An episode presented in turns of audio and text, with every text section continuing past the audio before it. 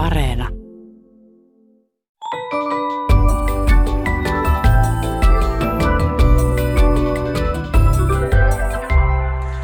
Hei, tämä on Aristoteleen kantapää, audiosyöte kielen ja todellisuuden väliseltä ei kenenkään maalta, ja minä olen Pasi Heikura.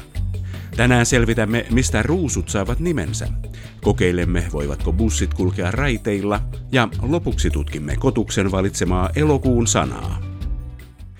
Tampereen ratikan avautuminen liikenteelle innosti luonnollisesti myös tiedotusvälineitä. Kuulijamme nimimerkki Timo Pyynikiltä ei meinannut pysyä raiteillaan, kun hän kuuli Yle Uutisten luonnehdinnan Tampereen paikallisliikenteen mylläyksestä.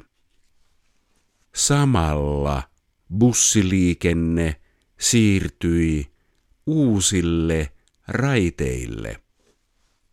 Nimimerkki Timo Pyynikiltä narskuttelee hampaitaan. Bussien numerot ja reitit vaihtuivat, mutta eivät ne kyllä ratikan kanssa raiteilla alkaneet ajella. Timo on oikeassa, eivät tietenkään alkaneet.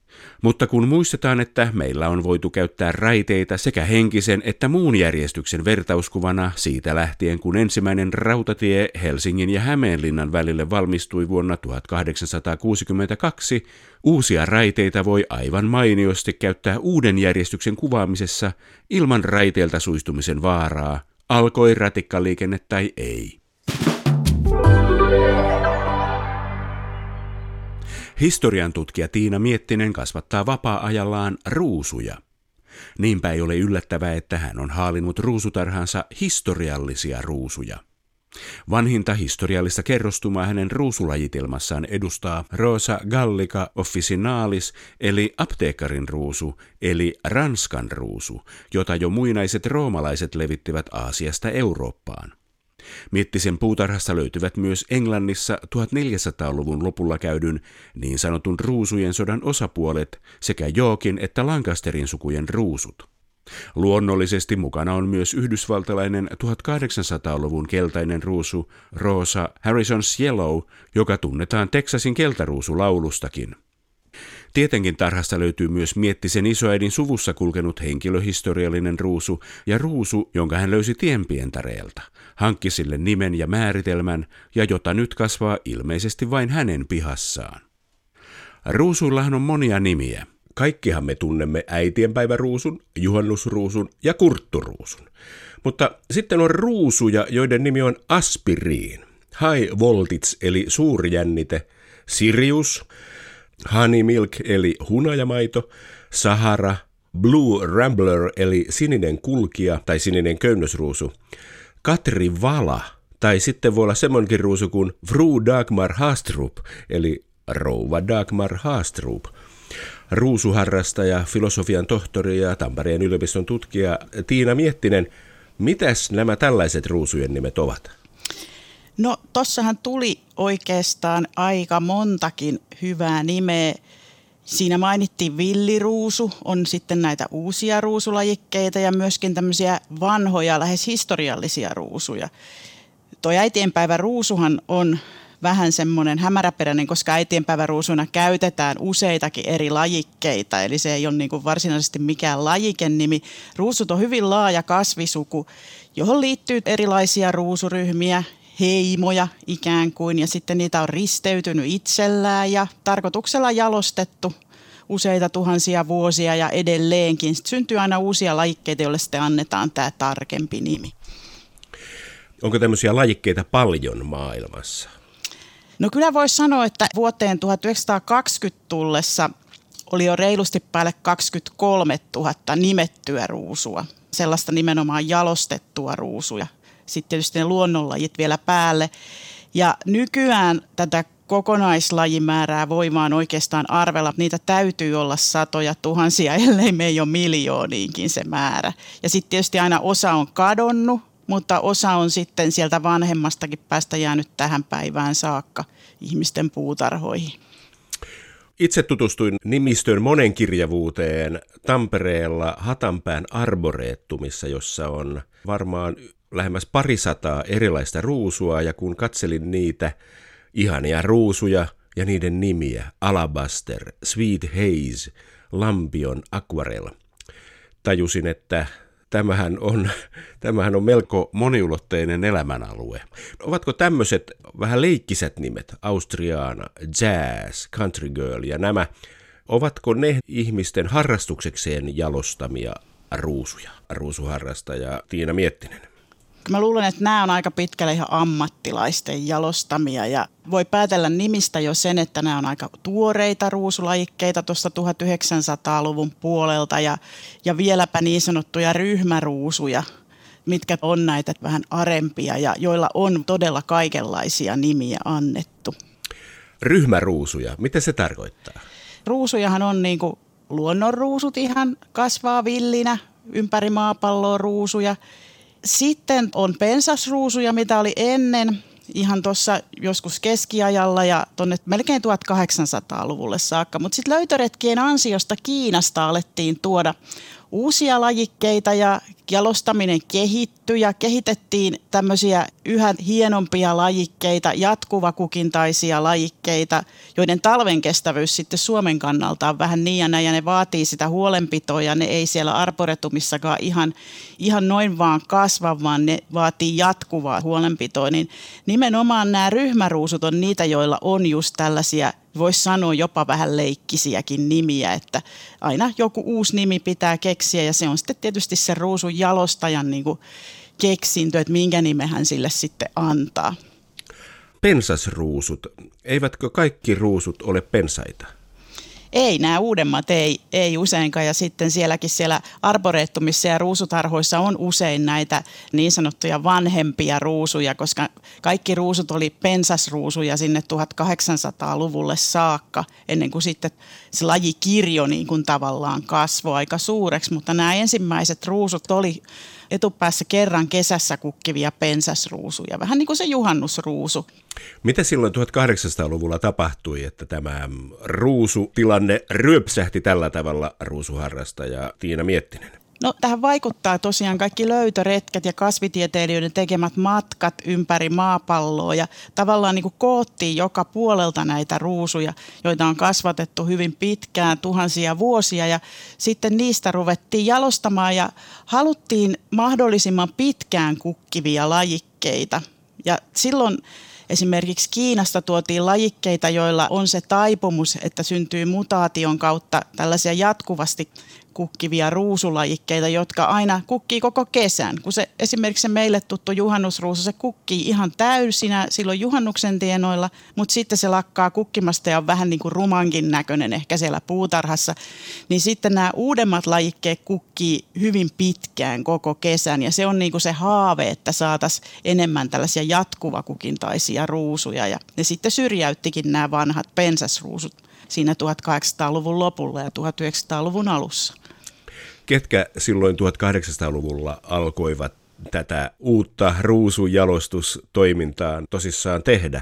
No itse asiassa Ranska on se ruusunjalostuksen ensimmäinen suurmaa. Keskeinen tässä ruusujen historiassa on Napoleonin puoliso keisarina Josephine, joka pidetään nykyaikaisen ruusun harrastuksen ja ruusun kasvatuksen eräänlaisena aloittajana. Ja siitä alkoi myöskin tämä tällainen selkeä jalostustoiminta, jossa merkataan ylös, mitkä ne ruusun vanhemmat on ja nimetään nimenomaan näitä ruusuja sitten ja on nämä rekisterit ja muut tällainen hyvin systemaattinen toiminta.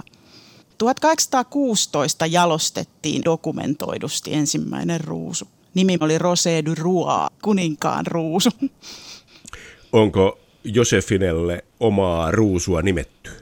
Kyllä varmaan voi olla useampiakin, että mä en nyt muista, mutta kyllähän hänelle niitä ruusuja, niin kuin muillekin kuninkaallisille ja seurapiirikaunottarille 1800-luvulla, varsinkin kun näitä nimiä ruvettiin tosiaan antaa, niin melkein kaikilla eurooppalaisilla prinsessoilla, ruhtinoilla – kenraaleilla, kuninkailla on oma nimikkoruusunsa. Shakespearen näytelmien henkilöillä on ruusuja. Robin Hoodille nimettiin näitä. Ja monta kertaa, kun se oli vähän semmoista villiä se nimeäminen, niin saattoi sitten, että annettiin samaakin nimeä monelle eri ruusulle. Ja se on hyvin semmoinen mielenkiintoinen ryhmä se 1800-luvulla annetut ruusujen nimet.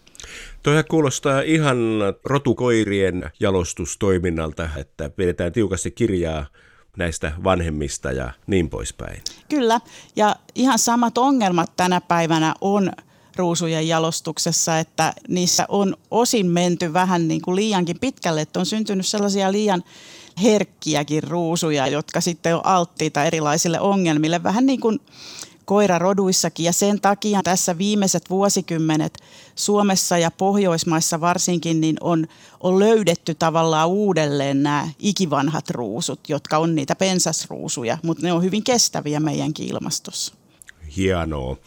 Nimeäminen oli alun perin villiä. Onko se yhä villiä, ruusuharrastaja Tiina Miettinen? Se on ihan samanlaista kuin muidenkin kasvien nimiäminen, että kaikillahan on se tieteellinen latinalainen nimi, mutta sitten on se semmoinen nimi myöskin, mitä käytetään sellaisena just niitä erikoisempia, mitkä sitten määräytyy tietysti lajin mukaan. Et jos nyt ajattelee tuota juhannusruusua vaikka, niin ei kukaan nimitä sitä kuitenkaan Rosa spinossissima plenaksi. Eli siellä on se plena, se varsinainen nimi, koska sääntö on sillä tavalla, että se juhannusruusu ei voi olla virallinen nimi, koska siinä toistuu se ruusu. On niin kuin tämä latinalainen nimi, mutta sitten kutsutaan juhannusruusuksi. Olisi vähän hölmöä puhua, että istutinpa tuossa plenoja pihaan. Ja sitten kun puhutaan nykyään paljon tästä Rosa rugosasta, eli kurttulehtiruususta, sehän on tuolta Koillis-Aasiasta kotoisin oleva villiruusu alun alkaen, ja se on vaan Rosa rugosa. Mutta sitten taas, jos se Rosa rugosan perään on liitetty esimerkiksi se Fru Dagmar Hastrup, eli rouva Dagmar Hastrup, niin siitä tiedetään sitten, että kyseessä on jalompi kurtturuusu, jota ei tarvitse sieltä pihasta poistaa. Nyt pitää kysyä, että kuka oli Fru Dagmar Hastrup? Nyt mun täytyy kyllä sanoa, että mä en muista. Mä epäilisin, että kyseessä on jonkun jalostajan perheenjäsen tai vaimo. Jalostajat aika usein on myöskin antanut nimiä niin kuin itsensä mukaan ja sitten perheenjäsentensä mukaan. Niin on paljon tällaisia vähän tuntemattomampia, jotka on niitä. Että se on vanha perinne, että annetaan tyttärien mukaan, poikienkin tätien ja setien mukaan niitä ruusuille nimiä. Selvä. Kun tämmöinen nimi keksitään, niin hyväksyykö joku sen? Onko joku, joka pitää yllä tämmöistä ruusurekisteriä, joku ruusuritarien äh, kilta tai neuvosto jossain, ruusuharrastaja Tiina Miettinen? Varsinaisesti kuuluu ihan samaan kuin mitkä muutkin tahansa kasvit ja puutarhakasvit. Tärkeintähän siinä tietysti, että haetaan luvat, esimerkiksi jos menee kaupalliseen tarkoitukseen se ruusu, niin sitten tietysti kaikki kansainväliset rekisterit ja muut tällaiset. Ja vähän niin kuin täytyy saada patentti sille ruusulle, että se on sitten sen tietyn jalostajan nimissä. Sitten tietysti on näitä löytöruusuja, mitä kanssa voidaan nimetä, koska ruusu risteytyy herkästi ihan itselläänkin tai löytyy joku uusi mutaatio, josta tulee sitten myöhemmin tämmöinen laji, niin niillekin voi hakea nimiä. Useimmiten siis se nyt niin kuin yksinkertaisesti menee yleensäkin ruusujen nimeäminen, että pitää esitellä jossain julkaisussa esimerkiksi se uusi ruusu ja tavallaan niin kuin sitten hyväksyttää se nimi. Ja just tämä jälkimmäisin nimi on sitten se, minkä voi aika vapaasti päättää, kun ne ensimmäiset on sitten sitä tieteellistä, mikä sen ruusun lajikkeen mukaan määräytyy. Suomessa on Suomen ruususeuran ruusun lehti, Suomen ruususeura on perustettu 1989, niin oikeastaan Suomessa se on niin kuin sellainen, missä varsinkin näitä löytöruusuja voi esitellä ja hyväksyttää se nimi. Aspirin on Bayerin patentoima tuotemerkki asetyylisalicylihappo lääkkeelle, mutta aspiriin on myös ruusun nimi. Lähteekö sillä päänsärky? Aspiriin on aika jännä, koska se on jalostettu 1997, jolloin tämä lääke täytti 100 vuotta. Ja tämä jalostaja halusi kunnioittaa sillä tätä lääkeyhtiöitä ja nimenomaan tätä Aspiriinin satavuotisjuhlavuotta. Voi olla, että siinä oli Bayernkin mukana. Ja sille annettiin sitten nimeksi Aspirin. Se on semmoinen hohtavan valkoinen ruusu.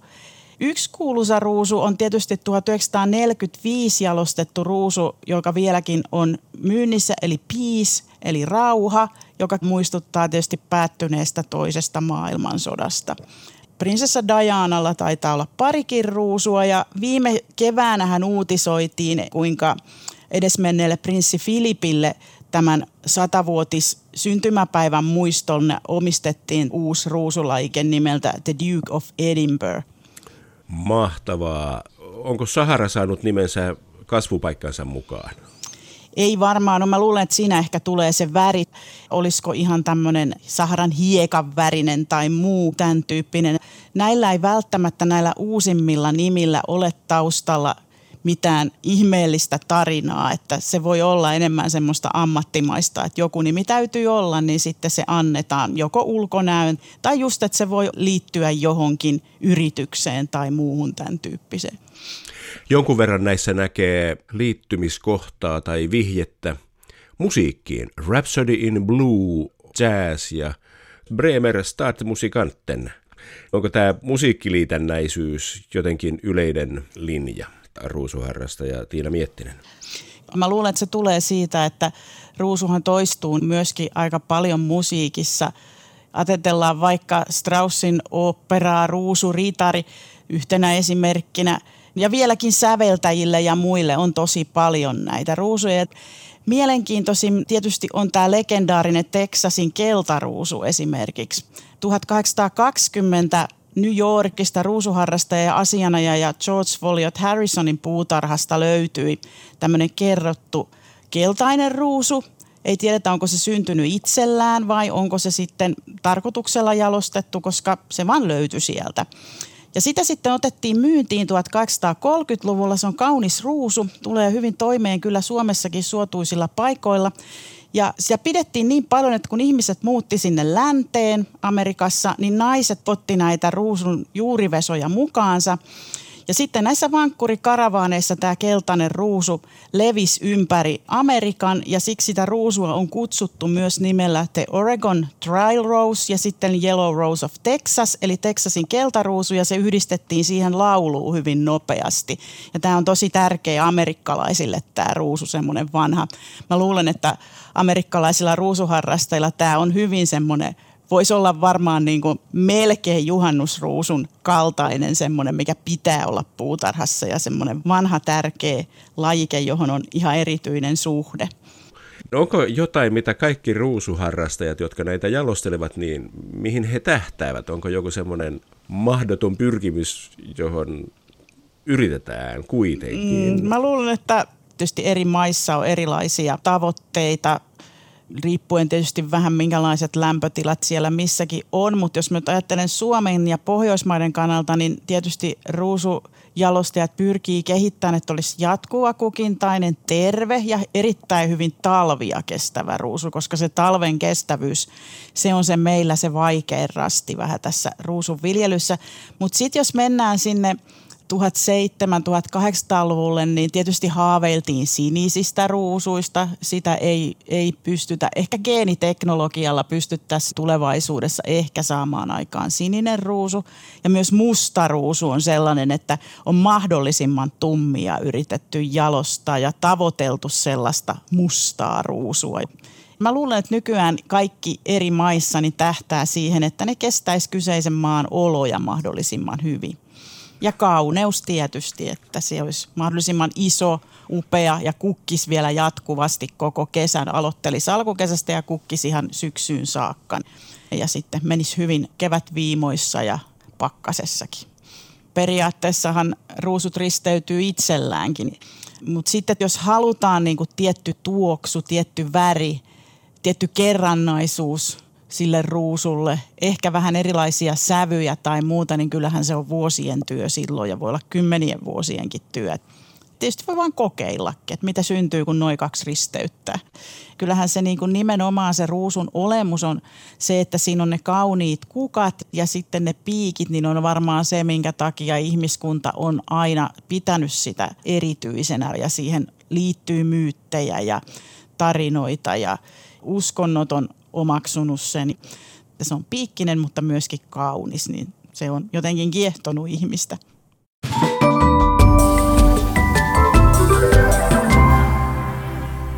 Ken voisi liekin sammuttaa silloin, kun se leimahtaa? Vastaus voi olla vaikka kunnanjohtaja, jos on uskominen Helsingin Sanomissa elokuun alussa julkaistua juttua. Aristoteleen kantapään Facebook-ryhmän jäsen Kimmo kiinnitti huomionsa artikkeliin, jossa kehutaan erään kunnan ketteryyttä ja kunnanjohtajan dynaamisuutta.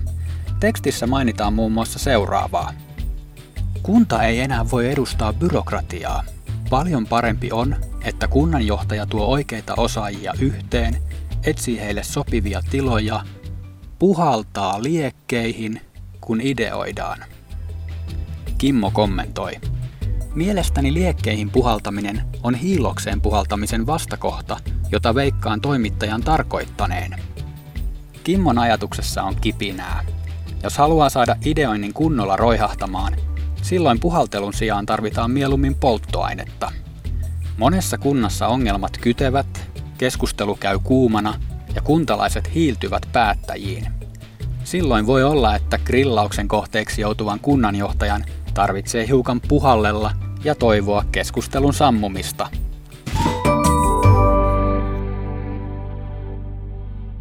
Kesän poikkeukselliset säät saivat monen kirjoittajan kielen kannat höltymään.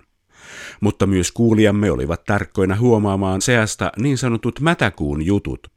Niinpä nimimerkit Hellevi, Sirkka, Veikko, Vetiset marjat ja Vesitetty totuus älähtivät Ylen uutissivustolla heinäkuussa julkaistusta otsikosta, joka soi näin. Marjavuosi voi vesittyä kuumuuden takia. Nimimerkki Vesitetty totuus pähkäilee. Tämän täytyy olla Aristoteleen kantapään itse kirjoittama uutinen. Voisitteko selvittää, millä mekanismilla kuivuus vesittää marjavuoden ja toimiiko ilmiö myös toisinpäin? Voiko vesisade kuivattaa pyykin? Aristoteleen kantapään sääfraasien sadetutkain kiistää jyrkästi oman aktiivisuutensa fraasirikollisten uutisten tuottamisessa.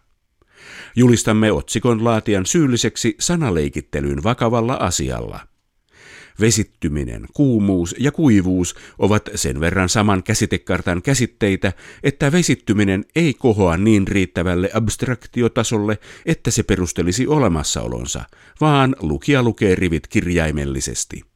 Määräämmekin otsikon laatian lähimmälle suolle pikkukengissä poimimaan ämpärillisen karpaloita ja kertomaan sitten, onko marjavuosi vesittynyt.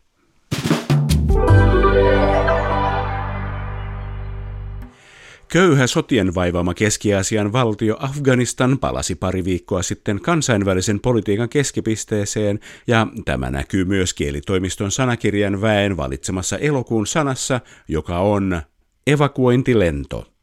Näin kotuksen väki sanasta tuumaa. Taliban-liike nousi valtaan nopeasti, kun Yhdysvaltain joukot alkoivat vetäytyä Afganistanista – Kansainvälinen yhteisö oli pyrkinyt edistämään rauhaa ja tukenut demokratian kehittämistä Afganistanissa 20 vuotta, mutta sissiliike otti elokuussa haltuunsa alueen toisensa jälkeen. Muiden länsimaiden tavoin Suomi on järjestänyt evakuointilentoja kansalaistensa ja suurlähetystölle työskennelleiden afganistanilaisten ja näiden perheiden pääsemiseksi sekasortoisesta maasta. Kuukauden loppua kohden monet maat taipuivat evakuoimaan myös niitä afganistanilaisia perheineen, jotka ovat työskennelleet alihankintasopimuksella esimerkiksi länsimaisten diplomaattien henkivartioina. Elokuun lopulla ulkoministeri Pekka Haavisto tiedotti Suomen hallituksen päättäneen toimia samoin. Tässä kaikki tänään. Jos silmääsi sattuu tai korvaasi särähtää jokin lause tai sana, ilmoita asiasta Aristoteleen kantapään sähköpostiosoitteeseen aristoteles at yle.fi tai lähetä viesti ohjelman Facebook-sivun kautta. Vastaanotin kuulemisiin ensi viikkoon.